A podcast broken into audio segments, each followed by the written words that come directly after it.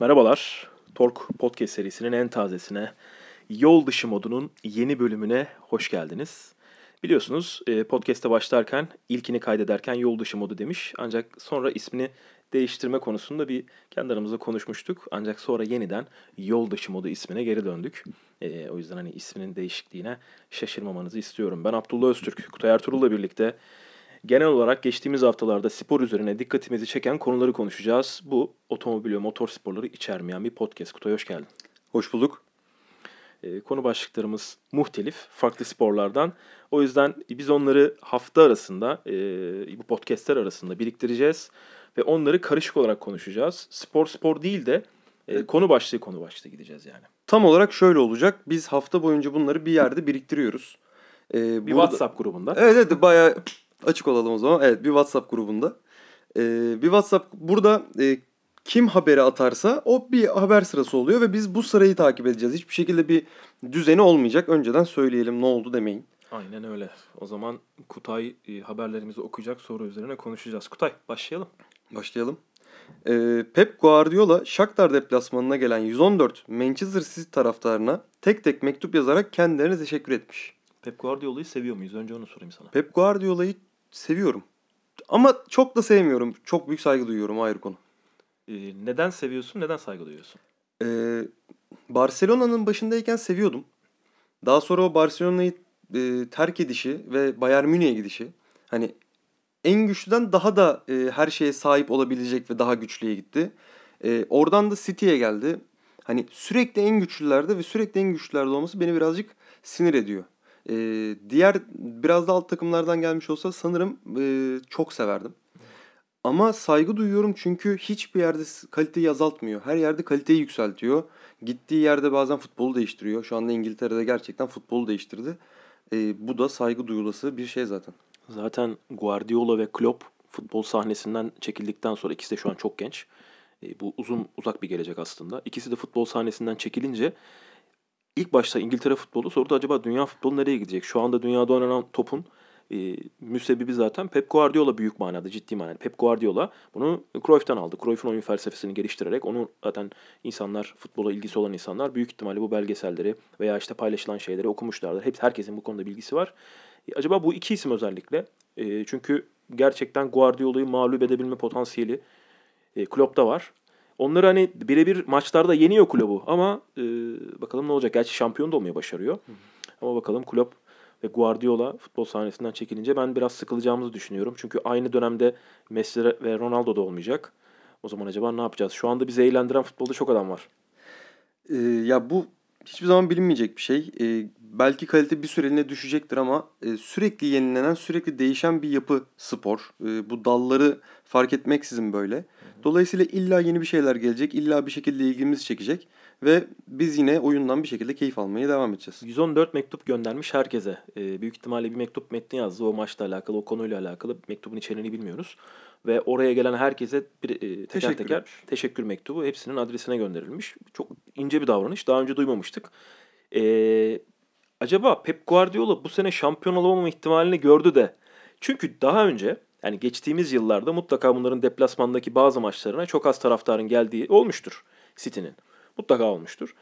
Biz böyle bir şey daha önce duymadık. Ee, belki oldu biz duymadık ama genelde İngiltere'de böyle ufak tefek şeyler bile olsa atlanmaz İngiliz basını tarafından. Acaba niye böyle bir tavır? Var mı bir bilgi sende ya da Bende bir, bir bilgi bir tahmin. yok. Bir tahmin var. Ee, Ukrayna'da hala savaş bölgesi olarak Hı. Ukrayna hala devam ediyor. Mantıklı. Ee, hem belki de çok soğuktu. Hı hı. Hem soğuk hem bir savaş bölgesine gelmesi. Şimdi e, biliyorsun İngilizler bu tarz şeylerden çok korkutularak yaşıyorlar. Aman orada savaş var işte Türkiye'nin ne olur bilmeden çok korkuyorlar gibi. Ee, dolayısıyla belki de böyle bir algı vardı orada. Ee, ve ona rağmen 114 kişinin gelmesi e, on, hem sayının azlığı hem de aslında sayının çokluğu bunu bilmiyoruz e, böyle ince bir hareketi devamında getirmiş olabilir. Peki diyelim o zaman bir sonraki konu başlığımıza geçelim. Bir sonraki konu başlığımız nedir? E, bunu bir şekilde tarif etmem lazım. Söyle bakalım. Artistik buz pateninde altın madalya kazanan e, çift yarışmacılar hı hı. E, podyuma çıkıyorlar. Hı hı. E, ik, ikinci ve üçüncü olanlar e, Batı e, bölgesi batı bölgesi değil. Dünyanın batı yarım küresinden gelen daha yapılı insanlar. Evet. Fakat birinci olanlar Asyalı ve dolayısıyla erkek çok kısa kalıyor. Hı hı. E, fotoğrafta biraz da komik gözüküyor. Yani adamın yapacak bir şey yok. Adam böyle. E, bunu gören e, batılılar diyeyim e, adamın koltuk altlarını girerekten kendi boylarını çıkartıyorlar. Hani normalde çok ayıp bir hareket gibi gözükebilir ama aslında orada çok iyi niyetle yapılmış ve çok güzel bir hareket. Ben orada şunu düşünüyorum. Çıkan fotoğraf çok güzel. Hı hı. Arkada da seyirciler var. Hı hı. Yani arkadaki seyircileri böyle hayal ediyorum. İki tane adam bir tane adamı kaldırdı herifin ayakları yere değmiyor falan ve böyle herkes çok mutlu o sırada. Podyumda. Yani bence çok güzel bir hareket. Ayrı konu. Yani o yaptıkları hareket bizim e, bu sporu çok da yakından takip etmeyen hatta çok e, minimum çok büyük starlar olmadıkça e, veya Eurosport'ta denk gelmedikçe illa işte onu açıp açıkken denk gelmediği sürece izlemediğimiz bir spor branşı olarak en azından bizim şu anda bunu konuşmamızı sağlamış. Fotoğraf onun internette paylaşılmasını sağlamış. Yani o yüzden de ben spora dair konularda böyle şeyleri seviyorum. E, bizim çok da takip etmediğimiz sporlarda bir şeyleri fark etmemizi belki de o adamları görmemize sonra bundan 10 yıl sonra 15 yıl sonra işte o adam bendim diye bir hikayesinin yayınlanmasına ve belki de sonra bu adamla alakalı başka şeyleri duymamıza sebep sebebiyet verebilir. E, ne bileyim benim hoşuma gitti. Güzel bir davranış. Yapmışlar Kesinlikle. yanındakiler. Kesinlikle çok güzel olmuş yani. Aynen yani öyle. ve tarihte bir hep bu olacak muhtemelen. Bu Evet. hareket bir yerde Podyumdaki bazı hareketler çıkacak. var. O ünlü yumruk, o siyahi sporcunun şu an ismini hatırlamadığım siyahi sporcunun e, yaptığı iki ünlü... tane. Evet. Siyahi sporcuların yaptıkları yumruk. Bu tarz şeyler tarihte e, yeri vardır. Evet. Bir sonraki konumuza geçelim o zaman. Chelsea'nin bu sezon takımda uyguladığı para cezaları takım toplantısına geç gelmek dakika başı 500 pound, antrenmana geç kalma 20 bin pound, takım yemeği veya telefon top pardon takım yemeği veya toplantısında telefon çalması 1000 pound, cezalar 14 gün içinde ödenmezse ikiye katlanıyormuş. Şimdi e, bunu Conte e, bunun onda birini hani bu disiplin uygulamanın onda birini yapamadı. Şampiyon olduktan e, sadece 4 ay 5 ay sonra Chelsea'den kovuldu Frank e, Hazard sebebiyle. E, Eden Hazard sebebiyle. Şimdi Frank Lampard takımın başında. Frank Lampard eski bir futbolcu olduğu için, o takımdaki bazı oyuncuları onu tanıdığı için, belki aralarında bir abi kardeş ilişkisi olduğu için ve Conte'den sonra e, yeni bir hocayı daha kovdurtamayacaklarının farkında oldukları için oyuncular. E, Hazard da gitti orada zaten. Galiba Lampard burada bir e, disiplin uygulama arayışı içerisinde. Türkiye'deki takımlarda acaba böyle bir şey var mı sence?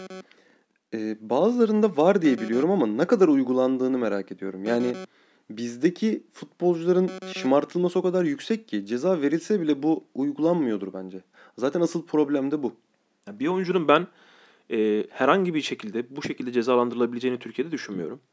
E, o takımdan e, sonra performans alınabileceğini düşünmüyorum. Çünkü dünyada da böyle oluyor. O konuda artık hemfikiriz. Hocaları e, futbolcular gönderiyor ama Türkiye'de çok daha rahat gönderebiliyorlar. İki maç oynamadıklarında. Zaten hatta geçen bir istatistik vardı Türkiye e, Süper Ligi'nde.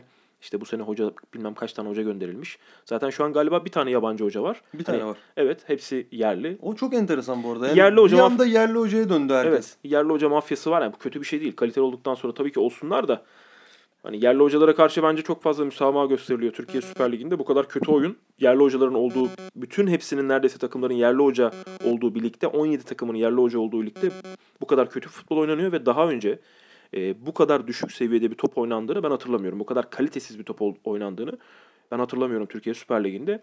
Hani bunun müsebbibi bu oyunu oynatanlardır. Futbolcular tabii ki de futbolcuları e, taktik yönden geliştiren ve onları sahaya süren bu hocalar olduğuna göre ya işte aman yemeyelim, aman gol yemeyelim, işte başkan ne der, taraftarlar ne der diye düşünen yabancılar bu konuda e, biraz risk alabiliyorlar. Çünkü diyor ki kovulursam başka ülkeye giderim veya başka takıma giderim ama orada genelde hocalık yapanlar ya şimdi Türkiye'de beni tanıyorlar, bu şehre gideceğim, e, bana sövecekler, buraya gidecekler ya da işte o takımın eski topçusu olabiliyor. O riski almak istemiyor. O riski de ancak belli bir yaştan ve belli bir başarıdan sonra alabiliyorlar. E, bazı hocaların ka- kariyeri bite- bitebiliyor bu yüzden. Mesela Aykut Kocaman'ın şu an geldiği hal e, Konya'da istifa edecek mi etmeyecek mi, kovulacak mı kovulmayacak mı? İşte Konya'daki eski başarılarına e, binaen galiba kovmuyorlar onu. Konya'nın da pek durumu iyi değil. Hani o yüzden bu para cezaları pek bizim ülkemizde uygulanabilecek durumda değil de İngiltere'de de e, bunu ilk Chelsea'de duyduk. Başka bir takım olsaydı da uygulanırdı. E, haber olurdu. Genelde bu işleri Guardiola ve e, Klopp gibi hocalar oyuncu aralı, oyuncularıyla aralarındaki diyalogla çözüyorlar. E, Lampard'ın bunu e, belki de çok arkadaş onlarla. Belki bazılarını çok yakından tanıyor. Belki bazıları onun yaşına yakın. E, gerçi o kadar yaşlı futbolcusu yok ama herhalde söyleyemediği şeylere bir kural koyduk buna uyun. mu diyor Bana acaba? birazcık şey geldi. hani tutarlardan dolayı söylüyorum. Hem eğlenceli hem de disipline edebilecek bir yapı kurmaya çalışmışlar. Hani e, dakika başına 500 pound. Çünkü bir futbolcu için 500 pound yani çok komik para. E, 20 bin poundluk antrenmana geç kalma cezası. Pardon. E, takım toplantısına geç gelmek dakika başı 500 pound. Hı hı. Antrenmana geç kalma 20 bin pound. Şimdi 20 bin pound da ödenebilir bir futbolcu tarafından. Bunlar haftalık zaten e, 150 bin 200 bin pound olan futbolcular çoğu. E, dolayısıyla 20 bin pound da onları çok üzmez. Ama hmm, bu tarz minik ve e, disip, minik ve ama eğlenceli cezalar koyulduğu zaman gerçekten böyle bir tabir var Adamları- sporda. Adamların eğlenceli cezası 500 pound dakikası. Et, hani Shaquille O'Neal'dan hatırla. Hani, hani vardı ya Semih. Baba bana 17 bin dolar mıydı? Öyle bir şey. 17 bin dolar deyip böyle kendilerini yere atıyordu falan Shaquille O'Neal. Hani aynı şey aslında. Hani bir daha yaptı mı Shaquille O'Neal aynı hareketi? Yapmadı. Öyle Bilmiyorum. hani sürekli devam ettirmedi. Bir ceza aldığından dolayı illa mutsuz olmuştur. Kimse cebinden çıkartıp 1 lira bile vermek istemez. Ama e, 17 bin pound da kimseyi üzmez NBA'de oynayan herhangi birini. El alemin parası yine e, Bize dert. Hep Biz- bize dert. bize dert oldu. Ee, geldik. Carmelo Anthony geri döndü. Burada geri dönüyor haberi vardı. Ee, daha sonrasında buraları biraz toparlayalım. Biraz geriden gittiğimiz için. Geri dönüyor geldi. Daha sonra e, Damian Lillard, e, Portland'ın gardı. Paramız yok ama e, Melo kesinlikle oynamalı diye bir Instagram paylaşımında bulundu. Bu bayağı bir etki aldı. Ve sonrasında da Carmelo Anthony tekrardan Portland Trail Blazers'la birlikte basketbol oynamaya başladı. Hiç bununla ilgili bilgin fikrin var mı? Carmelo Anthony benim adıma e, özellikle Denver'a gittiğinde, e, Denver yıllarında hani çok daha yüksek beklentiyle izlediğim bir adam olduğu için e, bazı maçlarda gerçekten basketbolunu sevdiğim, çünkü oyunu dikte edebilen oyunculardan biriydi. O sahada olduğunda e, oyunu yönlendirebilen oyunculardan biriydi. Sonra e, acaba New York bir takım kurmayı başarabilir mi diye e, bir beklenti oldu New York'a gitmesiyle. Hani yan, yanına desteklenebilir mi, birileri olur mu o diye. New York- Franchise player olarak aldılar onu yani. Evet. Franchise oyuncusu olması için. aldılar. Sonra e, New York bunu başaramadı. E, hiç yanına yaklaşamadı. Sadece nasıl söyleyelim e, NBA'in en büyük salonunda birkaç sene oynamış oldu. Madison Square Garden'da birkaç sene oynamış oldu. E, en büyük kontratlarından biri o da ona ödendi. E, sadece banka hesapları şişmiş oldu. Yanına hiç doğru parçalamamışlardı. İnanılmaz bir şeydi o dönem. Yani bazı takımların bunu başaramaması mesela şimdi biz Türkiye'de bazen e, bazı takımları eleştiriyoruz. Bazı spor adamlarını eleştiriyoruz ama örneğin Lakers'a Magic Johnson geldi. E, Magic Johnson sonra kovuldu oradan. Yani takıma başkanlık yapıyordu. Sonra gönderdiler onu. E, başarısızlığı sebebiyle gönderdiler ki onu LeBron'u oraya getiren adam oydu. Hatta LeBron e, Magic Johnson Kobe'yi arıyor. E, Kobe bir televizyon programında söylüyor bunu. Yanlış hatırlamıyorsam Jimmy Kimmel da söylüyor. Beni aradı beni diyor. İşte LeBron'un alakalı ne düşünüyorsun diye soruyor ona Jimmy Kimmel. Diyor ki beni aradı e, Magic diyor. Konuştuk diyor ve diyor ben hani iyi bir hamle olduğunu düşündüğümü söyledim diyor. Ee, Mesela onu getiren adam olarak danışarak hani herkesin bir de bütün kamuoyu şimdi Kobe bir şey söylediği zaman Lakers'ta bu doğru kabul edilir. Magic Johnson bir şey söyledi. Magic Johnson'dan bahsediyoruz. Doğru kabul edilir. E, LeBron'u getirmiş bir adam kovuldu oradan. Kovularak gitti neredeyse. Şimdi burada da e, onu getiren kişi yanlış hatırlamıyorsam Isaiah Thomas vardı değil mi takımın koçu olarak? E, Carmelo geldiğinde ya da öyle bir dönem oldu mu acaba? Ben New York o kadar az takip ettim ki. Aynen öyle. Hani öyle bir Gerçekten şeyler bilmiyorum. öyle bir şeyler hatırlıyorum.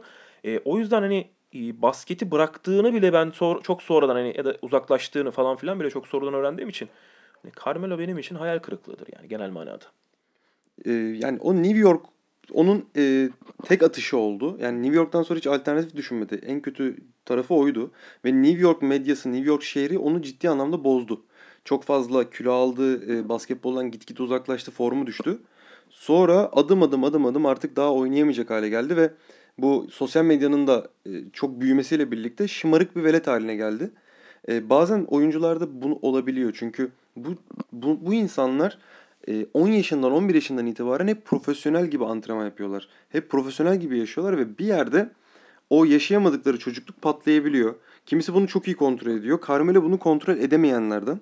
Fakat şu anda çok ağır başlı bir basketbol oynuyor. Çok doğru performans vermeye çalışıyor. Eski skorerliğinde ulaşmaya çalışıyor. Tabii ki eski atletizmde olamaz ama Carmelo Anthony tüm lig tarafından bir şekilde oynaması istenen biriydi.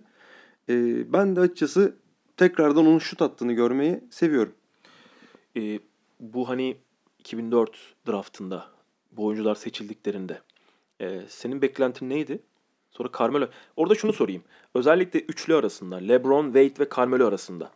LeBron galiba hepimiz için en büyük star olmasını beklediğimiz oyuncuydu. Ee, orada mesela Carmelo'dan beklediğini görebildin mi oyun olarak? Yani herhangi bir maçta veya herhangi bir sezonda bile görmüş olabilirsin. O bile yeterli benim için. Yani o, onu görebildim mi? Çünkü Wade'in öyle bir seviyeye çıktığını gördük ki e, bunu nasıl yapabiliyor'ya geldi. Sonra sakatlıklar yaşadı vesaire ama hani Carmelo'dan onu sen alabildin mi? Aslında aldım. E, çünkü LeBron Cleveland'a geldiği zaman tek parçaydı ve e, genç Le- Michael Jordan gibi oynamaya çalışıyordu. Genç Michael Jordan'da hani bilmeyenler için söyleyeyim her maç inanılmaz işler yapıp playoff'un birinci turunda elenen bir Michael Jordan vardı. E, Phil Jackson ve e, geri kalan kadro gelene kadar. LeBron James de e, Cleveland'da aynı süreci yaşadı. Ve ben e, bir şekilde Cleveland'a bağlı kalacağını düşünüyordum. Çünkü LeBron draft edilirken liseden geldiği için ve birinci sırada draft edilip edilmeyeceği bilinmediği için e, yani kral kral diye geldi ama liseden gelmek o zamanlar da hala birazcık da şüphe uyandırıyordu. E, Cleveland bunu LeBron'u seçtikten sonra e, LeBron gerçekten oraya layık olduğunu kanıtladı ve bir şeyler yapmaya başladı. E, lakin olmadı ve Miami'ye gitti. Carmelo da Denver'da aynı süreci yaşadı. Ee, çok iyi basketbol oynadı. Böyle ne zaman 30 attığını kimse anlamıyordu. Hı hı. Yani Carmelo'nun alameti farikası oydu. Böyle bir anda aa nasıl ya 33 sayı atmış bu adam diyordunuz. Çünkü hep bunu çok çaktırmadan ve çok hızlı yapıyordu. Oyunu domine ederek yapmıyordu. Hı hı. E, fakat yanına hiç doğru parçalar alınmadı.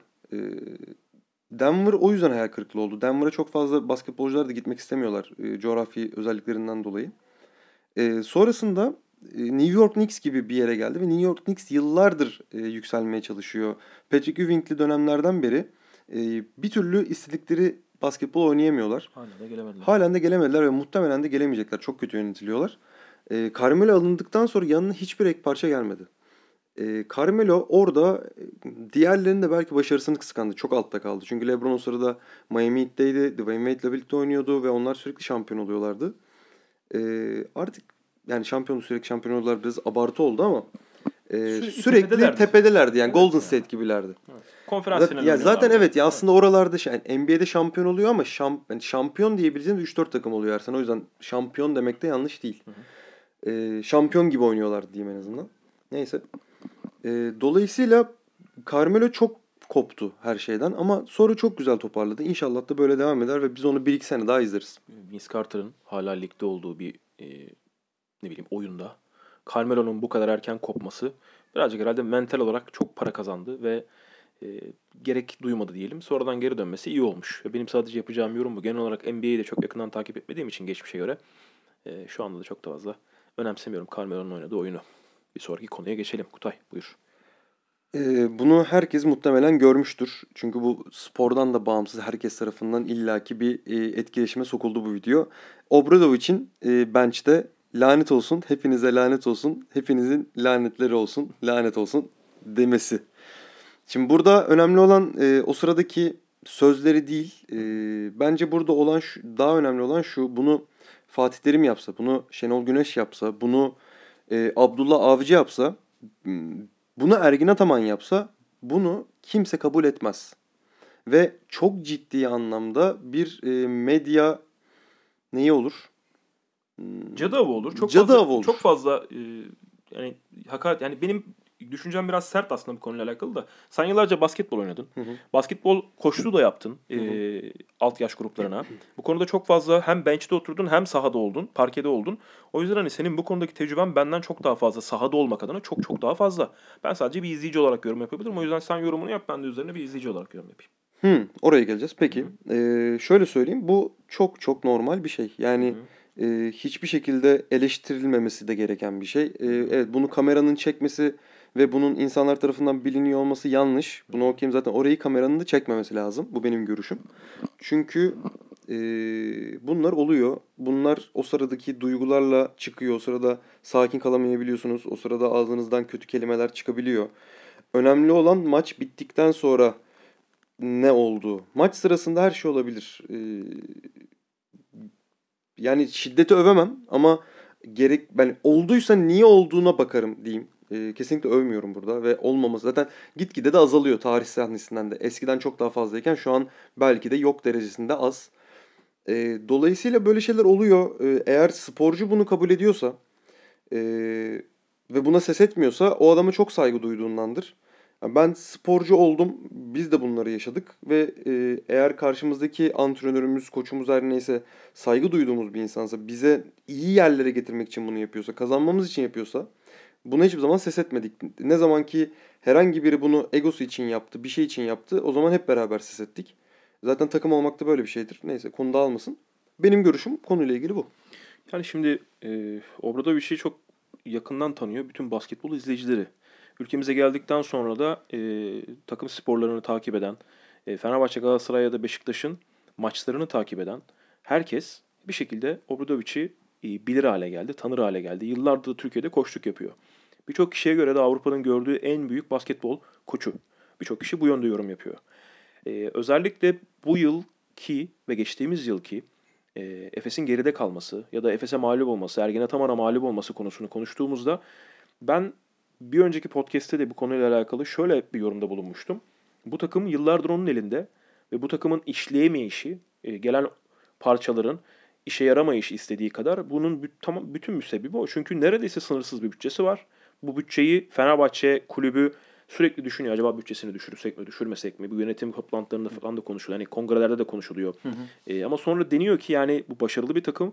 Böyle bir koçu bulmuşuz. E, Final Four'a gitme şansımız oluyor. Bir şekilde başarılı olma şansımız çok yüksek. O düşünceyi de ben çok e, takdir ediyorum. Hani bu şansı yakalamışız. Bu adam gittikten sonra biz bunu bir daha ne zaman yakalarız? Ne olur? E, Ülker diye bir marka size gitmiş. Bir salon yapmış. E, sen o salon hani çok güzel bir salon ama sen onu çok sevmiyorsun. E, sahaya etkisinin... Salon çok güzel. Salon hiçbir lafım yok. Sadece e, sahaya etkisi çok az. Hani o Aptipekçi örneğini veriyorsun sen. Aptipekçinin boğuculuğu burada yok diyorsun ama tabii salonun teknolojisi çok... Şunu demeye çalışıyorum ben. Arkanda çok büyük sponsorlar var, çok büyük paralar var. İyi bir takım kurmuşsun. İşte maçlar genelde full oynanıyor. Doğru düzgün bir basketbol gördüğü zaman seyirci sende. Bu takımın şu anda başarısız olmasının en büyük müsebbibi Obradovic. Kesinlikle. E, o yüzden de sen bu kadar başarısız olduğun, yani bu kadar başarısız olunmasının sebebi sen sen orada e, basketbolcuya bence, bu benim görüşüm, e, yani fuck you dememen gerekiyor. Bence. Sen bunu, çünkü bu adamlarla bütün hafta boyunca antrenmanı sen yapıyorsun. Hı. Bu adamların e, bu maçta düşük performans gösterebilme ihtimalini ve bu kadar düşük olma ihtimalini senin tecrübende neredeyse e, bütün dünyada e, globalde en iyi koçlardan biri olarak gösterilen biri olarak görmemişsen e, orada senin sahada oynanan oyuna oradayken bunu söylememen gerekiyor. Yani çünkü bunu herkes görecek. O adamın bir ailesi var. Bir kariyeri var. Oradaki basketbolcuların hepsi birebir kariyer. Bilmem kaç milyonluk Instagram hesapları var, hesapları var. Bazılarının hayranları var. Sen bu adama hakaret ettiğin zaman sadece bu adama hakaret etmiyorsun. Yani sen bu adama antrenmanda kapalı kapıda sövsen o adam sana gık demez. Ya da hiçbir şey düşünmez. Sen bu adama e, içeri gidip içeride soyunma odasında sövsen bir şey ne, neler söylersen söyle kimse sana bir şey söylemez ama sen bu adama herkesin önünde bir de televizyon kamerasının orada orada televizyon kamerasını çektiğini çekme ihtimali olduğunu herkes biliyor. Hı hı. Sonra kameranın orada sövüyorsan eğer işte sorun burada. Sen diyorsun ya çekmemesi gerekiyor. NBA'de de çekiyor.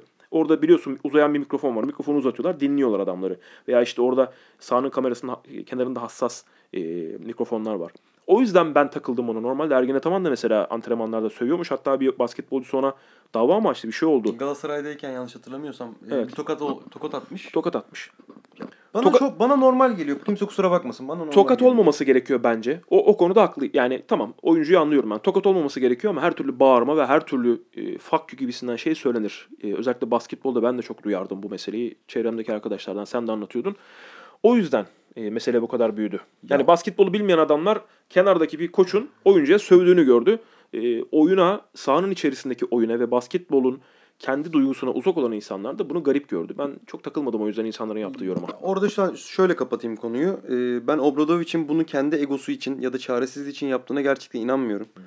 Ee, Bence yaş- de. Yani bu yaşadığım bir şey. Ee, bazen takım antrenmanda inanılmaz olur. Yani dersin ki ne basketbol oynuyoruz. Fakat sahaya çıkıldığında bir anda her şey ters gitmeye başlar ve bunu çözemeyebiliyorsun. Ee, artık buna isyanı var gibi de orada için. Bu arada biraz da toparlandı Fenerbahçe. Peki Obradovic bu hakaret yaptıktan sonra takımın düzeleceğini düşündüğü için mi söylüyor sence yoksa o anda onu yapmak o hakareti yapmak isteyip de mi yapıyor?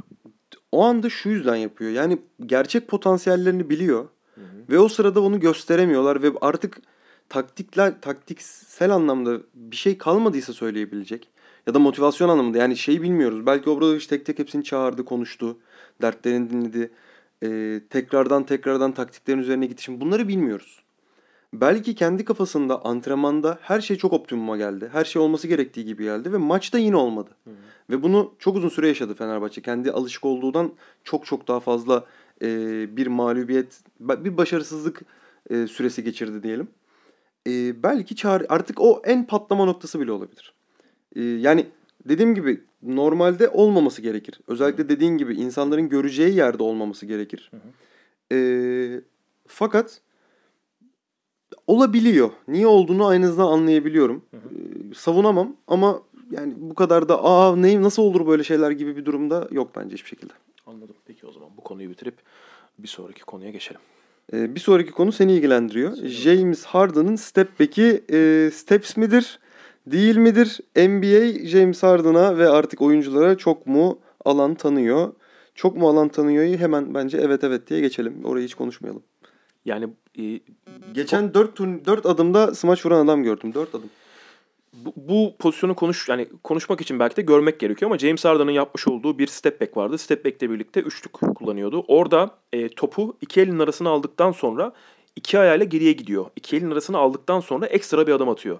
Şimdi şöyle bir durum var. E, Michael Jordan'ın geçmişteki e, potaya gidişi, işte bıraktığı e, işte finger roll'lardan veya işte smash'lardan da bahsettiğimizde eğer çok yavaş çekimde izliyorsak Jordan da sanki e, steps yapıyormuş gibi geliyor özellikle Cleveland kariyerinde ilk geldiğinde LeBron'u büyütmek için LeBron'un yaptığı 10 hareketten 9'u zaten steps'ti. Yani Hı. basketbol kuralları içerisinde değerlendiremezdiniz ama NBA biliyorsunuz basketbol kurallarının çok dışına çıkılıyor zaten. Ama şu andaki konu zaten basketbol oynanmıyor. Zaten NBA'de şu an basketbolun B'si yok. Yani geçen bir skorlara baktım. 132'ye 130 bitmiş. Bir tane maç 150'ye 120 küsür bitmiş. Bu basketbol değil. Ya Ama... bu tamamen oradaki şu andaki seyirciler, gelen çocuklar çok fazla potaya, e, odadaki deliğe giren toptan mutlu oluyorlar, memnun oluyorlar. Günlük bir rutinleri içerisinde e, bir şey gibi görüyorlar. Oyun bu şekilde basitleşmiş durumda. Eski karakter sahibi oyuncuların çok büyük bölümü NBA'in dışına çıkmış durumda. E, gelen oyuncular da parayı alıp yatan tipte adamlar. Şu anda sahaya karakter, gerçekten karakter koyanlar ve hani şöyle bir durum vardı eskiden. NBA'deki bir basketbolcu dünyanın diğer ucunda bir çocuğa örnek olurdu. Hı.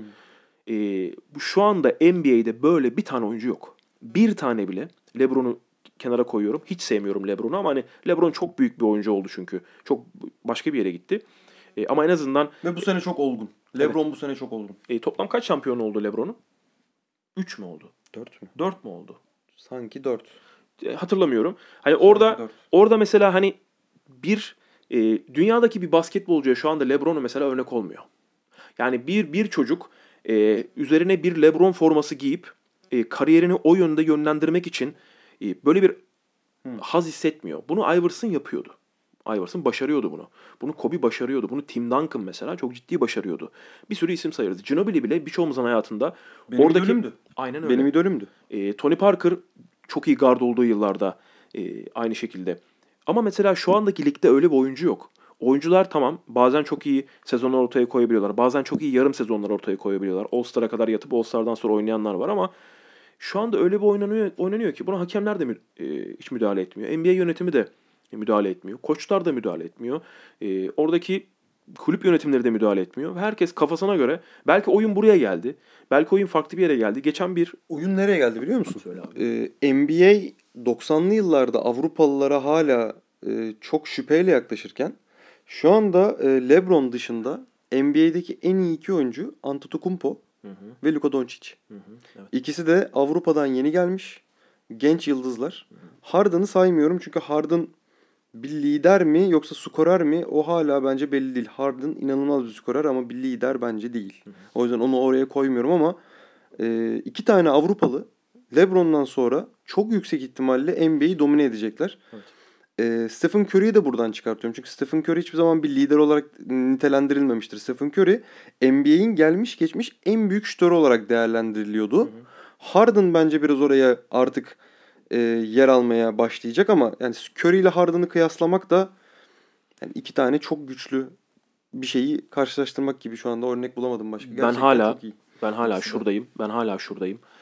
Ee, 91-92. Yani lige 88-89 yılında gelseydi Steph Curry. 91-92'de Pistons'ların olduğu dönemde ligde olsaydı o sert basketbolda kendini ne kadar o oyuna adapte ederek oynarsa oynasın hiçbir zaman biz onun bu kadar büyük bir şütör, şütör müdür, şu mudur, bu mudur diye olduğunu düşünmeyecektik.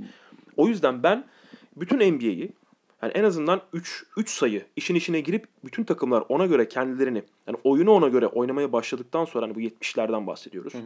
Oradan bir hani 80'ler ve 90'larla birlikte e, günümüz oyununa doğru bu Jordan'la daha çok başladı.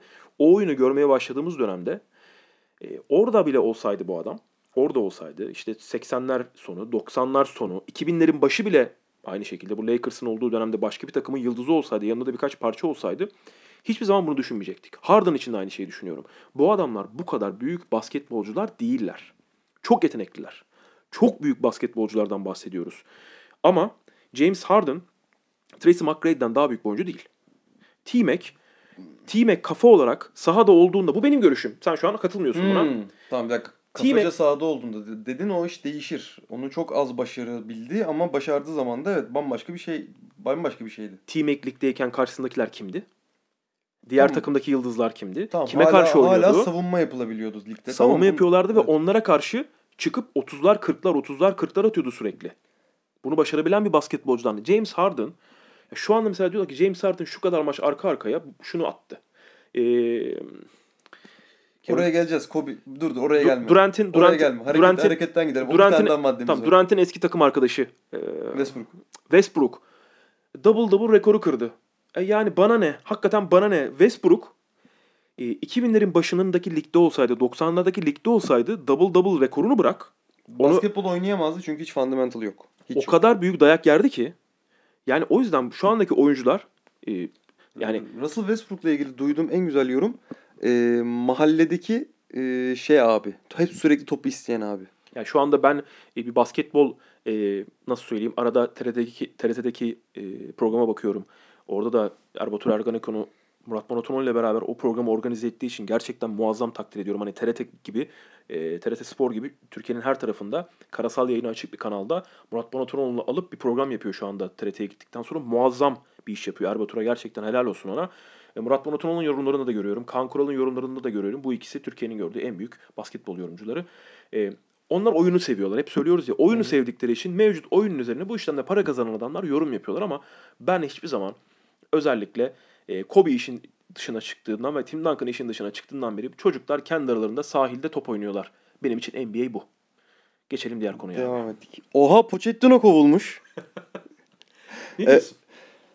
Ee, çok sevdiğimiz bir karakter. Evet. Yani bazen de çok nefret ettiğimiz bir karakter ama yani genel olarak çok seviyoruz. Ee, geri dönmesi beni çok mutlu etti. Yani ki ben bir United taraftarıyım. United'a Jose geldiği zaman çok mutlu olmuştum. Büyük beklentiyle e, onu karşılamıştım diyeyim. Ve büyük hayal kırıklığı oldu benim için. Sonra o da kabul etti. Yani biraz yapamadığını ve biraz kenara çekilmesi, biraz dinlenmesi gerektiğini o da kabul etti ki bu kadar uzun süre boş kaldı. Çünkü illaki o zaman Mourinho'nun kapısını çalmışlardır. Mümkün değil bu kadar uzun süre boş kalması. Ee, ve hani bir şekilde tekrardan Premier Lig'e döndü. İyi bir takıma döndü. Tottenham'a geldi. Ee, neler yapacak bilmiyorum. Yani ilk geldiği 3-4 maçta şu anda etkisi iyi ama hani uzun vadede yine Mourinho Mourinho'luğunu mu yapar yoksa o Porto'daki e, bir şeyler başarmaya çalışan e, agresif adama geri dönebilir mi? Umarım dönebilir çünkü Mourinho eğer oyunun içindeyse çok keyifli bir adam. Mourinho'yu seviyor musun? Çok seviyorum. Neden? Sebebi yok yani çünkü Jose hani gerçekten The One o seçilmiş kişi. Yani ben bu bunlara katılıyorum şimdi. Seçilmiş kişi olmadığını sence e, Guardiola'dan sonra görmedik mi? Ee, kesinlikle görmedik. Çünkü Jose e, Deplasmanda Guardiola'na 5 tane attı. şu güncel dönemden bahsetmiyorum. Jose e, prime'ını yaşadığı dönemde e, Porto ile yaptıkları e, ve sonrasında bütün kariyerinde başardıkları gerçekten m, izlemesi çok keyifliydi ve bambaşkaydı. Yani şöyle Porto gibi bir takımı alıp en optimuma koydu. Inter'e gitti. Inter'le yapabileceğin normal olan futbolunu komple değiştirip Inter'i bir şekilde başarıya ulaştırdı. Ve daha sonrasında da bunun üzerine gitti ama bir yerden sonra bu taktik yemedi ve e, biraz da artık egosuna yenik düşmeye başladı bence. Egosunu törpüleyip geldiyse ben çok heyecanlıyım onun adına. Chelsea'den o ikinci gönderilmesi e, orada e, özellikle bir nasıl söyleyeyim bütün o egosu öyle bir terp- törpülendi ki özellikle de orada kovulması yani ciddi şekilde kovularak neredeyse oradan ayrıldı. Çünkü hem kulübün sahibiyle de birlikte Abramovich'le birlikte de bir arası açıldı. Şu an gerçi Abramovich kulübün sahibi mi değil mi o da belli değil. Kulübü satmaya çalışıyor. İsrail'de yaşıyor falan. E, ama Pochettino'nun kovulma biçimini hiç sevmedim. E, Pochettino'yu oyuncular gönderdi. E, orada yine klasik bir hocayı gönderen oyuncular e, silsilesi gördük. Orada bazı oyuncular Twitter hesaplarından ve sosyal medya hesaplarından e, mesaj paylaştılar Pochettino için. E, üzüldüklerini ve onunla birlikte nasıl söyleyeyim e, işte yeniden e, aslında, bütün sezon onunla devam etmek istediklerini, onun gitmemesi gerektiğini düşünen bir şey e, açıkçası e, bir yorum yaptılar sosyal medya hesaplarında. Ama ben e, yine de beğenmedim. Yine de sevmedim gönderilme biçimini. Pochettino gibi bir koçun. E, bir de Şampiyonlar Ligi finali oynadı bu adam. Yani oradan gelip e, Mayıs'ta Şampiyonlar Ligi, Haziran'ın başında galiba Şampiyonlar Ligi oynamış bir adamı 6 ay sonra kovdular. E, Ben de ona açıkçası ne Pochettino'nun beklediğini ne oyuncuların beklediğini bazıları kovulması için galiba böyle bir performans sergilemiştir ama Mourinho'nun ligde olması güzel. Yani sahada biz e, bazı maçlarda onları yine belki karşı karşıya geldiğini görürüz. En son Arsene Wenger'le kavga etmişlerdi hatırlarsın. Arsenal maçında Arsenal Chelsea'ydi o zaman. E, yanlış hatırlamıyordu. Arsenal United de olabilir tam hatırlamıyorum. Güzel olur. Oyunun draması açısından hani izleriz. Bazen Mourinho'yu izlersin sadece kenarda çünkü. Maç, maçta hiçbir şey yok. Ben sırf Mourinho var diye e, maçını izledim biliyorum. Gerçekten sadece Mourinho var ve ne olacak acaba diye izlediğim çok maç var. Tottenham'da başarılı... Başarı ne sence Tottenham'da Mourinho'yla? Bunun cevabı çok zor. Yani normal es bundan 3 sene önce olmuş olsa. Şu an dünyanın en pahalı stadyumuna sahipler. Ee, teknoloji olarak, şu olarak, bu olarak, seyirci kapasitesi olarak yıllarca çok ciddi para harcayıp e, çok komple bir stat- stadyum yaptılar. Kötü bir kadroları yok. Ee, ama şampiyon olabilirler mi? Diyemezsin ki evet. Guardiola'yı geçebilir de Klopp'u geçebileceğini düşünmüyorum. Klopp'un kafasına giremiyorsun. Yani Klopp'un Şampiyonlar Ligi kazanabilir mi? Şimdi iki tane başarı kriteri var olası, İngiltere'de. olası. Tottenham'la Şampiyonlar Ligi olası. Çünkü kariyer e, zirvesi Inter'deki Şampiyonlar Ligi. Özellikle o Camp Nou'da Barcelona'yı o taktikle yenip otobüsü çekip e, yenmesi ve oradan sonra karşı tribüne koşup havaya doğru parmağını kaldırması o hala benim unut- unutmadığım bir görseldir. Kariyer zirvesi oydu. Oradan sonra hep aşağıya doğru indi. E, Real Madrid'de de yenildi. Real Madrid'de Barcelona'ya yenildi hı. o dönem. E, sonra bir şekilde Real Madrid'den de gönderildi. Hani o yüzden bakalım hani İngiltere'de şampiyon olamaz da Şampiyonlar Ligi'nde bir şey yapabilir. E, O ihtimal bence var. İşte o zaman iki başarı kriteri var. Bir de e, ikisini de yapamazsa FA Cup'ı alabilirse. Onu da yapamazsa. Onu da yapamazsa bence kendi kadrosunu kurana kadar ona bir, bir, bir buçuk sene verirler. Hı hı. Yani e, arka arkaya felaket skorlar almazsa ve takımın kontrolünü yine kaybetmezse ona e, bir buçuk iki sene e, süre tanır Tottenham ve Tottenham taraftarı. Çünkü e, işine konsantre bir Jose Mourinho'nun e, o takımı başarılı yapacağına herkes emin. Geçen sene Şampiyonlar Ligi finali oynamış bir Tottenham bence e, çıtayı çok aşağı koymayacaktır ama. Yani geçen sene e, Tottenham'ın Şampiyonlar Ligi oynaması bir başarı ama e, diğer takımlar bu kadar düşüşteyken ve hani daha favori takımlar varken yani Tottenham'ı sürekli oraya yazmıyoruz. Oraya yazılan bir takım değil hala Tottenham. E, bazen olabiliyor Şampiyonlar Ligi'ne e, beklenmeyen takımlar final yapabiliyor Şampiyonlar Ligi'nde. Tottenham eğer oralarda kalmayı başarırsa bu da bir başarıdır bu arada. Aynen öyle. Bakalım bu sene bu sene ne yapacak? Geçelim bir sonraki konuya abi. LeBron James e, NBA'de 30 takıma da triple yapan tek oyuncu. Hiçbir şey ifade etmiyor benim için. Yani benim için e, LeBron'un LeBron'dan beklenen neydi gel gelirken? Yeni bir Michael Jordan yaratmaktı. Yeni bir karakter yaratmaktı. Lig Cleveland'dan hiç ayrılmasaydı bambaşka bir şey olurdu. ve bir şekilde 3 sene daha bekleyip 4 sene daha bekleyip yanına Bunu çok bekledi aslında. Alamadılar. kaç sene bekledi? 2004'te draft oldu. E, 2009'da mı gitti? 2009'da gitti. Öyle 6 sezon oynadı hatırlıyorum ve 6 sezon boyunca her şeyi deneyip inanılmaz eleştirilip kendini sürekli geliştirmeye devam etti. Yani ben e, büyük hayal uğramıştım Miami Heat'e gittiğinde. Şimdi Cleveland'da başarısız olduğun zaman başka bir kulübe gidip o kulüpte etrafına e, yerleştirilen parçalarla başka bir şeyi başarmak, şampiyon olmayı başarmak tamam. Ama yaptığı şey şampiyon olmanın garanti olduğu yere. Yani e, yüzüğü satın aldı LeBron. Wade ile Boş'la birlikte şampiyonluğu satın aldılar. Hatta ilk senelerinde yanlarına Shaq da geldi galiba. Yanlış, yanlış Vardı galiba. Shaq Yani olabilir. Wade'le Shaq oynadı ama LeBron Shaq yok galiba. Ya. Yoktu LeBron değil mi? Shaq yok. Değil mi? LeBron O dönem yok. doğru doğru doğru gitmişti. O dönem Boston'da bile oynuyor olabilir. Niye Shaq dönem- diyorsak şey. Bir, bir dönem bir dönem e, Shaq da bitmiş. o Shaq- yüzden hani orada işte klasik az önceki muhabbete geliyorum. Papağan gibi aynı şeyi söyleyeceğim. Yani bu bugünkü ligde yapılan hiçbir şey benim için başarı değil.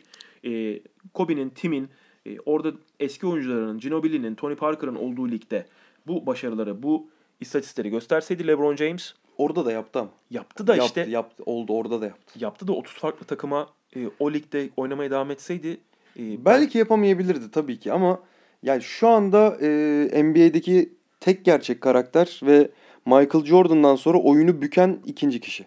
Yani o dönemden sonra diyorum. Çünkü hep konuşuyoruz. Kobe Bryant oyunu bükmedi. Kobe Bryant oyunu çok güzelleştirdi. Ama LeBron e, hem size'ıyla hem oyunuyla hem duruşuyla hem farklı yerlere farklı şekilde dokunuşlarıyla diyeyim bunu nasıl açıklarım bilmiyorum. Hı hı. E, gerçekten oyunu farklı bir seviyeye getirdi.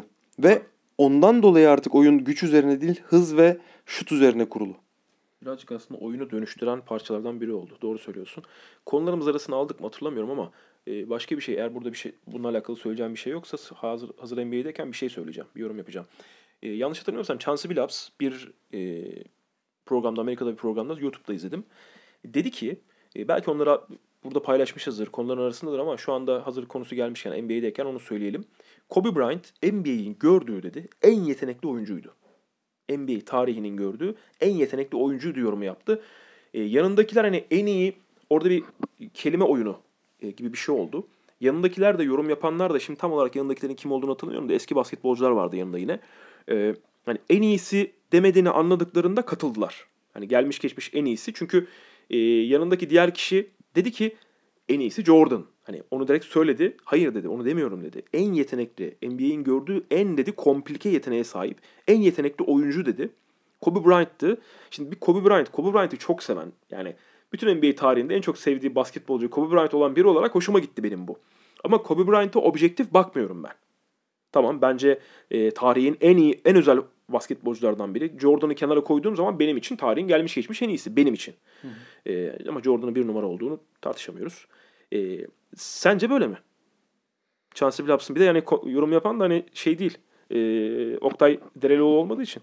Ya bence değil. E, Kobe Bryant'ı çok seven. e, Eski, Her- eski, eski Kobe E, Lakers taraftarı olarak. Yani şu anda tekrar Kobe Lakers taraftarıyım. Çünkü şu anda tekrar Lakers'ın e, kendini bulması inanılmaz hoşuma gidiyor. Ve olabildiğince maçları takip ediyorum. E, Kobe Bryant Michael, yani bir Michael Jordan daha gelir mi sorusuna herkes hayır derken bir Michael Jordan daha geldi mi sorusuna evet dedirtebilecek bir adam. Hı hı.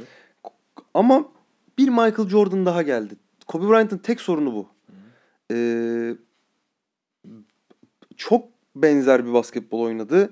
Çok benzer mentaliteye sahip e, bir yapıdaydı. Ama her şeyi çok iyi yaptığı için e, ben Michael Jordan'ın yanına böyle tam yanına değil ama bir, birazcık aşağısına Kobe Bryant yazıyorum. E, en yetenekli basketbolcu diyemem. E, en yetenekli basketbolcu bence Magic Johnson'dı ya da Larry Bird'tü. E, bence onlardı.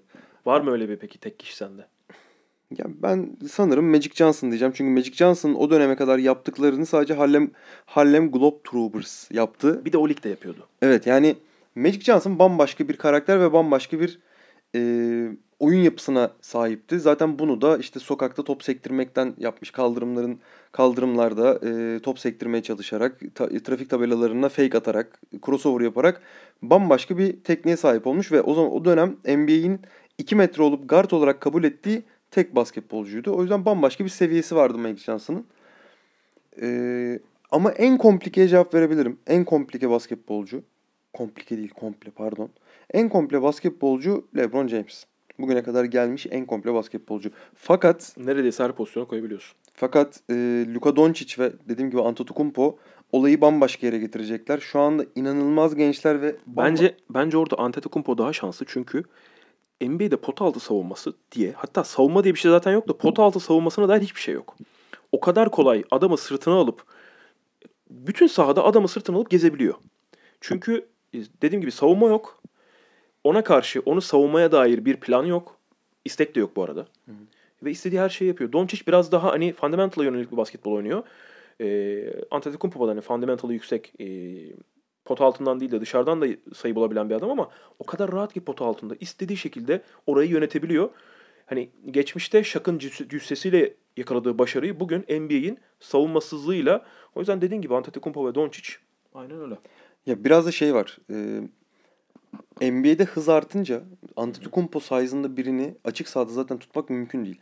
Ama e, playoff'larda iş biraz ciddileştiğinde Antetokounmpo'yu durdurabilirler. Doncic daha o sahnede zaten çok fazla yer alamadı. E, yeni yeni göreceğiz ikisini de. Yani normal savunmaya karşı ne olacak? Gerçek savunmaya karşı ve gerçek savunmaya karşı kendilerini nasıl geliştirecekler? Hı. Çünkü illaki takılacaklar. Her genç oyuncu takıldı. Kobe de takıldı, Jordan da takıldı, LeBron da takıldı, Wade de takıldı. Bunların hepsi takıldı. Ee, Shaquille O'Neal bile takıldı. Ee, bunlar da takılacaklar ve ne olacak? Ondan sonra basketbol ne olacak? Asıl ben onu merak ediyorum. Bakacağız, göreceğiz. Bakacağız, göreceğiz. Ee, bu bu seferkinin üzerine çok konuşmayacağız ama e, ne kadar doğru bir noktaya parmak bastığımızı görmüş olacağız. Ee, Jose Mourinho'ya bir soru sorulmuş. 4 yıl önce Tottenham'a gidip gitmeyeceğiniz sorulduğunda asla Chelsea taraftarını çok seviyorum demiştiniz. Şu an ne değişti? Jose Mourinho şöyle cevap vermiş. O kovulmadan önceydi. Jose Mourinho'yu çok seviyoruz. Devam ettim. Aynen öyle. Başka Adrian Mutu, Zlatan bir gün beni gecenin ortasında uyandırıp Adri uyan kabus gördüm. Ronaldo'nun benden daha iyi olduğunu gördüm dedi. Ona sakinleşmesini ve en iyisi onun olduğunu söyledim. Uyudu. Şimdi öncelikle burada bahsi geçen Cristiano Ronaldo değil. Gerçek Ronaldo. Gerçek Ronaldo. Gerçek Ronaldo İbrahimovic'in İbrahimovic'i çok döver ya. Yani o kadar döver ki. Bu Zlatan'ı böyle büyütüyorlar ya. Ronaldo sakatlanmasaydı ve Ronaldo döneminde sosyal medya olsaydı. Messi hatta bunu sordular. Messi'nin bu konuda bir yorumu var. Zaten en son konu e, Messi'nin aldığı ödülünü konuşacağız.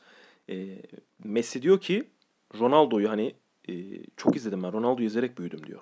Ronaldo'nun attığı golleri izleyerek diyor, büyüdüm diyor. Bence dünyanın gelmiş geçmiş en büyük forveti o. Yani sihir de ortaya koyduğu şeyler. Real Madrid'e geldiğinde Figo çünkü şey demişti Real Madrid'e geldiğinde 25 gol atarım ben 20-25 gol atarım demişti. Sakatlıktan çıkmış yine klasik. Yine deli gibi kilo almış gıdısı falan vardı yani Real Madrid'e geldiğinde. Figo dedi ki ya dedi nereye 25 gol atıyor dedi. O sene 25 gol attı. E, gol kralı oldu İspanya'da. E, işte yine talihsizliği o dönem Barcelona'ydı. Barcelona'yla e, galiba o dönem yine Barcelona şampiyon olmuş. Ronaldinho'nun yıldız olduğu senelerden biriydi. E, Zlatan İbrahimovic özel bir karakter. Kesinlikle. Çok özel bir karakterden bahsediyoruz. Öyle bir karakterin futbolun içerisinde olması bu kadar tek düze futbol tek düze futbolcunun olduğu e, bir dünyada güzel. İnanılmaz da bir yetenekten bahsediyoruz. Çok iyi bir yetenekten bahsediyoruz. Bambaşka ama yani gerçek Ronaldo'nun Inter'de oynadığı ve tost makinesiyle çekilmiş maçları var YouTube'da. Yani inanılmaz. Hiçbir inanılmaz. şey gerek yok. Ee, Ronaldo'nun Real Madrid'e geldiğinde attığı bir o, o sezon var. O sezondaki gollerini bir izleyin. Yürüyerek atıyor.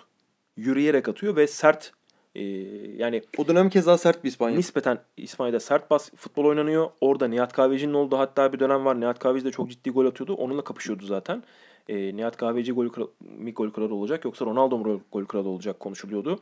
E, orada şöyle bir detay var. Zlatan İbrahimovic'in hayran olduğu oyuncu Ronaldo. Hı hı. Hatta beraber sahaya çıkıyorlar e, bir video vardır. Zlatan İbrahimovic böyle gözlerini kısıp Ronaldo'ya Hayran bakar. olduğun kişiye bakarsın gibi paylaşırlar ya onu evet. ya. Evet. Ronaldo bunu görüyor. Sonra arkasına bakıyor. Arkası arkamda birine mi bakıyor diye böyle hani göz göz kırpıyor falan hareketler yapıyor. Çünkü kafa gidik yani sürekli bir hani bir şey kullanmadan kafanın sürekli iyi olduğu bir adam.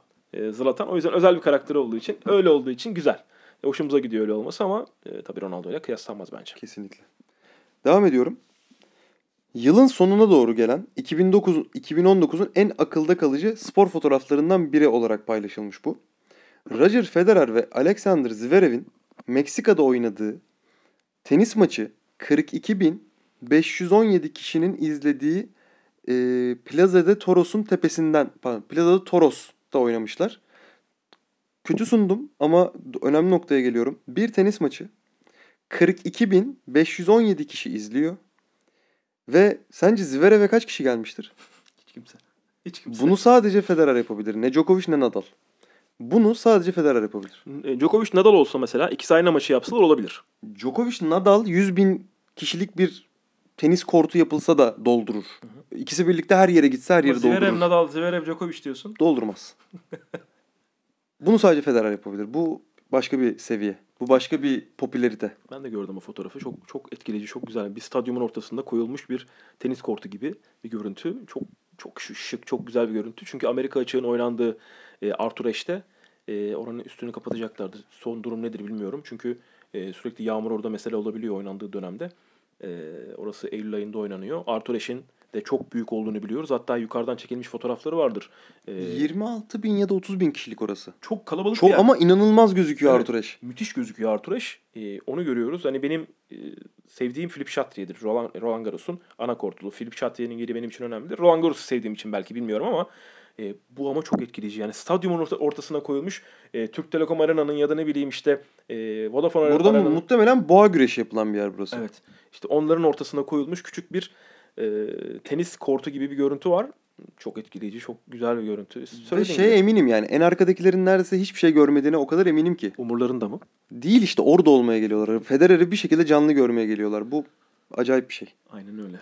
Yani bir daha ömrü hayatımız boyunca görmeyeceğimiz yetenek e, oynadığı müddetçe. Kusursuzu en bize yaklaştıran insan muhtemelen. Dünyadaki herhangi sporu, herhangi bir spor. Yani aklımıza hangi spor gelirse gelsin. E, o sporu bu kadar kusursuzlaştıran, kendi kariyerinde bu kadar kusur, kusursuzlaştıran çok az adam vardı.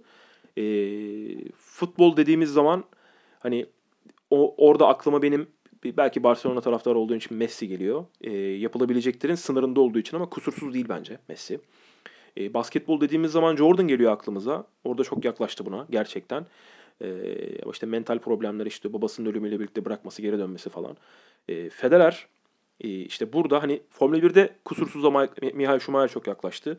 E, onu orada söyleyebiliyoruz ama Federer gerçekten hani kusursuzu bize sürekli yaşatan, oynadığı dönemde yaşatan ve büyük bir sakatlık yaşamadan, kariyerinde kırılmalar, çok büyük kırılmalar yaşamadan gösteren bir adam. O yüzden ben çok büyük bir hayranıyım. Ee, senin söylediğin gibi bence kusursuz bir adam neredeyse yani. yani neredeyseyi e, kullanmış olmak için kullanıyorum ben de orada. Bence kusursuz bir adam basketbol, e, tenisten bahsettiğimizde. Kesinlikle, kesinlikle. Yani e, motor sporlarından löp bizim için neyse. evet. E, orada da Federer. Aynen öyle. E, yine tenisten devam ediyoruz. Hı hı. E, Andy Murray'nin sakatlıktan dönüşünün e, hikayesi paylaşılmış ve e, bunun e, videosu yayınlanacakmış. E, yayınlanmış da olabilir. Bir araştırın bakın bilmiyorum. Ben izlemedim. Netflix'te mi yayınlanacaktı? Nerede yayınlanacaktı? Bakalım. Yine mi Netflix almış acaba? Bakalım. Belki BBC'nin... Prime Video diye. Amazon. Amazon, Amazon almış. Hı hı. Ee, Andy Murray şu andaki Federer, Nadal, Djokovic üçlüsünün dördüncüsü aslında. Hı hı. Fakat e, fiziksel sıkıntıları, daha doğrusu fiziksel özellikleri diğerleri kadar komplike bir fiziğe sahip değil. Federer'in komplike fiziğe ihtiyacı yok. Sürekli bir sırt sorunu yaşadı. Sürekli bir sırt sorunu. Yani sırtı çöküyordu. Evet. Yani artık ayakta kalamayacak, bir daha yürüyemeyecek seviyeye geliyordu. Ee, çok da büyük risk aldı tenise dönmeye çalışarak aslında. Bütün doktorlar artık buna uğraşma, gelme diyorlardı ama e, bir şekilde ne yaptı, ne etti tekrar tenise dönüyor. Ya umarım e, bu kadar çabasının karşılığını alır. Umarım hepimizin tekrar saygısını kazanır. Yani ben çok büyük saygı duyuyorum. E, Andy Murray'nin tenisini çok sevmesem de gerçekten çok büyük saygı duyuyorum. Umarım tekrardan mutlu görürüz onu. Andy Murray benim bir Andy Murray maçı var. Oturayım da izleyeyim dediğim bir tenisçi olmadı açıkçası. Ee, sürekli diğer top class seviyedeki tenisçilerle birlikte yaptığı maçlarda ortaya koyduğu karakterle ona hep hatırladım. Tenisi izlerken. Ee, bazen güzel maçlar oluyordu. Her zaman da 2012'deki e, özellikle e, olimpiyatlar öncesi Wimbledon finali. Hep onu hatırlayacağız. Orayı Federer kazandı. Sonra olimpiyatı da Andy Murray kazandı. Zaten kariyer zirvesi de orasıydı. Oradan sonra hep yavaş yavaş ufak ufak bir düşüşe geçti. Sakatlıklar yaşadı. Farklı şeyler yaşadı. Ee, işte annesini korttan kovduracak kadar farklı bir psikolojik e, durumlar yaşa yaşamış da bir adamdır. E, hakeme söyleyip annemi dışarı çıkartın. Onun burada olmasını istemiyorum. Hani orada konuşup onun ona bir şeyler söylemesi, yorumlar yapması galiba hoşuna gitmiyordu vesaire vesaire. E, tabii geriye dönmesi, e, farklı karakterlerin olması teniste, farklı seçenekleri görmemiz güzel oluyor ama e, neredeyse 20 yıldır e, Federer bu işin içerisinde. Onu sürekli bir şekilde tenisin içerisinde görüyoruz.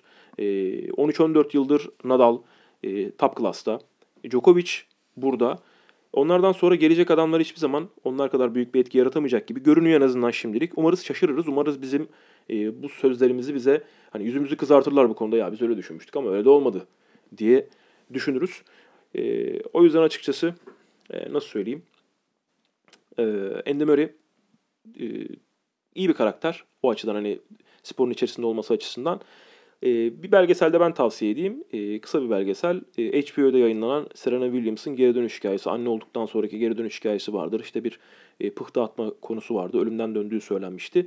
E, bir onu bir de bunu izleyelim. Ben henüz bunu izlemedim. E, sporu seviyorsak bu tarz belgeseller güzel oluyor. Aynen öyle. E, kulüple Guardiola'yı almışlar. Birlikte bir röportajı tabi tutmuşlar. Böyle böyle şeyler olabiliyor ya. Düşünsene bizde Fatih Terim ve Ersun Yanal yan yana böyle eğlenceli röportaj veriyorlar. Bizim için şu anda hayal dünyası orası. Neyse. Ee, orada da şöyle bir geyik dönmüş aralarında. Kupaları değiştirebiliriz. Hani kulüp lig şampiyonluğu alamıyor. E, Guardiola da Şampiyonlar Ligi'ni alamıyor. Biz çok uğraşıyoruz. Olmuyor. Bu kupaları biz aramızda değiştirelim. Bu iş çözülsün gibi böyle aralarında güzel bir geyik yapıyorlar. Ya bu bu işte güzel olan tarafı. Yani bu adamların birbirlerine karşı ne kadar e, kazanma hırsı dolu olduğunu hepimiz biliyoruz. Bunu bağıra çağırsa çağıra değil, bunu kendi aralarındaki dostluğu bozmadan e, bize verebiliyorlar. Zaten e, bizim de gelmemiz gereken seviye bu. Klopp çalıştırdığı takımlarda taraftarlarla özel bir, bağ kurabilen adam. Dortmund'da çok kötü olduğu lig sonunculuğuna neredeyse indiği sezon bile Dortmund taraftarları ona karşı bir antipati beslemediler. Ama Dortmund'da bir kan değişikliğine ihtiyaç vardı. Dortmund'dan ayrıldı, Liverpool'a geldi. Sonra da Liverpool e, aslında Liverpool'a şöyle bir ortamda geldi sonuçta Klopp. Yıllardır şampiyon olamıyor. Premier Lig kurulduğundan beri şampiyon olamıyordu ve sadece orada göstermesi gereken şey iyi top oynatabilmesiydi. Bunu gösterdi ve şu anda Klopp e, bu başarıyı kendisi hak etti. Bulunduğu noktayı şu anda kendisi hak ederek geldi. Futbolcularla kurduğu ilişki e, maç bitiyor, gidiyor koşuyor, sarılıyor onlarla, konuşuyor, bir şeyler söylüyor. Çok iyi bir ilişki kuruyor. E, kızgınlığını da gösteriyor, sevincini de gösteriyor. E, ama hani benim gö- aslında görmek istediğim şekilde gösteriyor bir taraftarı. Obradoviç gibi adamın anasına sövmüyor. E, orada yaptığı şey e, sert konuştuğunu da görüyoruz. Bağırdığını, çağırdığını da görüyoruz. Ama futbolcuya bağırmıyor. Futbolcuya hakaret etmiyor. Orada yaptığı şey futbolcuya yaptığı şeyi gösteriyor. Yaptığı şeyi anlatıyor. E, Guardiola'nın da o, yanlış hatırlamıyorsam Amazon Prime'da bir e, Manchester City belgeseli vardı. Orada izlemiştim. Alıp adamı, adama diyor ki yani sen yaptığın şeyin farkındasın. Ya da işte o, bu minvalde konuşuyor onunla. Adamın bunu anlamasını sağlıyor. Hakaret ederek yapmıyor bunu. E, o yüzden Klopp ve Guardiola iki özel karakter. Birbirlerine çok saygı duyuyorlar. E, orada önce çıkıyor Klopp konuşuyor. Onun videosunu da izlemiştim. Önce çıkıyor Klopp konuşuyor. İşte ben bunu kazanamadık diyor. E, lig kupasını istiyoruz kaç yıldır diyor. Guardiola çıkıyor. E, şey pardon. E, bir maç sonunda Manchester City'nin attığı son dakika golüne bir atıf yapıyor. Diyor ki işte hani orada o golü attılar diyor. Hangi maç olduğunu hatırlamıyorum. Sonra Guardiola çıkıyor orada mikrofona. Kürsüye ve diyor ki ya sen diyor hani Asıl diyor siz diyor benim diyor geçtiğimiz yıl Liverpool'un sürekli son dakikalarda attığı gollerle düşündüklerimizi benim hissettiğimi e, bilemezsiniz diyor. Şimdi galiba olacak dedim diyor yine attılar diyor. Şimdi galiba olacak dedim yine attılar diyor. Sonra da diyor ki işte o kupa mevzusuna belki kupaları değiştiririz belli olmaz diyor. Dediğim gibi hani bizim ligimizde çok olabilecek şeyler değil. E, çünkü herkesin farklı egoları var. O farklı egoları yönetimi var. İngiltere Ligi biraz e, değişti. Margaret Thatcher'ın e, madem siz bu oyunu izlemeyi beceremiyorsunuz deyip ligi ara verdirtmesi. E, Premier Ligi ara verdirtti kadın. E, İngiltere'de. Hani onu kimse bizden şu andaki gençlerin hiçbiri hatırlamaz. Ben de o zaman çok yani ufaktık. E, hiçbirimiz o dönemleri hatırlamıyoruz ama sonradan sporu takip eden insanlar olarak bildik. Ligi dedi ki ara veriyoruz. Hani birisi, çünkü insan öldü orada. Sizin holiganlığınız yüzünden. Sonra da holiganlık bitti. E, bugün hala holiganlar var mı? Var ama o hareketleri yapamıyorlar. Herkes hareketlerini oyuncular da, hocalar da, yönetimler de ve tabii ki taraftarlar da ona göre belirliyorlar. Farklı bir yere geldi. Bu ligi şu anda milyar dolarlık bir para veriliyorsa eğer bu adım adım e, inşa edilmiş bir başarı. E, şu anda bu ligin bence en değerli iki e, metası Guardiola ve Klopp. Onlar da bunun farkındalar. Oyunu güzelleştirmeye çalışıyorlar. Umarız biz de bir gün bu, bunu e, görürüz diyeyim. Güzel yorum. Eyvallah sağ ol. Ee, son madde olarak alıyorum bunu. Peki. Zidane Mbappe'ye uzun zamandır aşığım demiş. Tuchel de demiş ki biz insanlar sahip olamadığımız şeylere sık sık aşık olabiliyoruz. ben bunu şöyle yorumlamak istiyorum. Söyle. Bundan 10 sene önce Real Madrid'in isteyip alamayacağı futbolcu var mıydı? Real Madrid'in tarihte hiçbir zaman öyle bir şey olmamıştır galiba. Yani çok unik futbolcular dışında işte Messi dışında Evet. ne bileyim yani takımına Totti gibi yani karakter oyunculardan bahsetmiyorum. Genel olarak piyasada transfer edilebilir futbolculardan bahsediyorum. İsteyip alamadığı. Olmamıştır.